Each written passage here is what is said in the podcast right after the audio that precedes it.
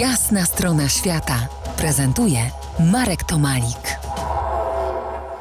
Po jasnej stronie świata Tomek Chyziński, który przejechał rowerem 47 tysięcy kilometrów na pięciu kontynentach. Tomku, swoją czteroletnią podróż zakończyłeś, ale pewnie jeszcze pamiętasz te najbardziej gościnne dla ciebie kraje. Proszę, spróbuj je nam wymienić. To były tak, Iran, Indonezja i Kolumbia. A, I od razu powiem dlaczego. E, Po prostu te kraje nie mają dobrej reputacji i wtedy nie miały 10 lat temu i teraz ciągle nie mają za dobrej. Tam nie ma turystów. Często, tak jak e, do Iranu, trudno jest uzyskać wizę i tam czułem się po prostu jak ktoś taki wyjątkowy, e, bo ludzie nie traktowali mnie jako turystę, z którego można pieniądze tam wyciągnąć, tylko kogoś rzadkiego, kogoś specjalnego. E, No i to było fajne uczucie. Nie?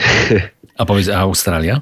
Mam takie mieszane uczucia, bo z jednej strony Polonia to była niesamowita. Ja, ja pamiętam taki e-mail, to byli państwo Krysiakowie z Melbourne. Napisali tak, wpadnij do nas, posiedzisz tydzień, odpoczniesz sobie. No i tak się stało. Ja, ja przyjechałem do nich i tam przez tydzień mnie nie puszczali w ogóle z domu. Tam mnie oprowadzali mnie gdzieś tam. Dojechałem do Darwin już na, na północ, to, to tam mnie ktoś polecił lekarce, Polce, która dała mi cały dom. Mówi, tak, to, to ja mam dwa, dwa domy, to mieszkaj sobie ile chcesz. E, Nie, to było fantastyczne, ale za to przejechanie przez centrum Australii, przez ten a, gdzie tam nie ma tej wody, gdzie niestety nie tak jak na Atakamie, tam trzeba było wodę kupić, do tego te muchy żarły, to, to, to już było gorzej.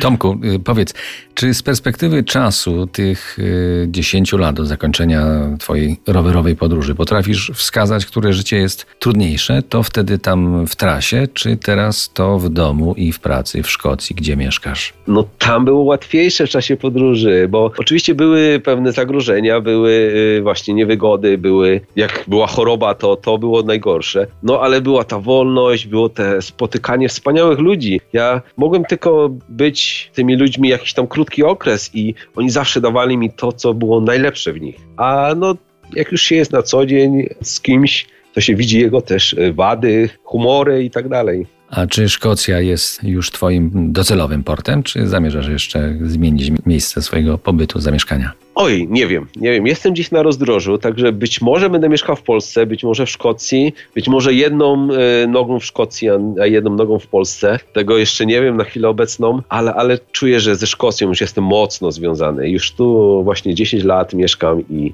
i czuję się tu dobrze. A czy snujesz po pandemiczne już plany rowerowe? Gdzie, kiedy, na jak długo, jeżeli możesz powiedzieć, czy sam, czy w towarzystwie?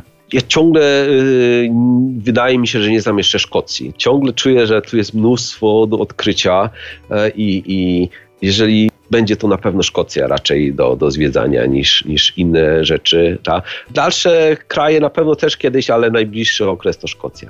Przypomnę, że naszym gościem po jasnej stronie świata był Tomek Chyziński, bardzo pogodny cyklista, który w 4 lata przejechał 47 tysięcy kilometrów rowerem przez 5 kontynentów i 46 krajów. Trzymamy kciuki za Twoje plany i w Szkocji, i poza Szkocją. Dziękuję Ci bardzo.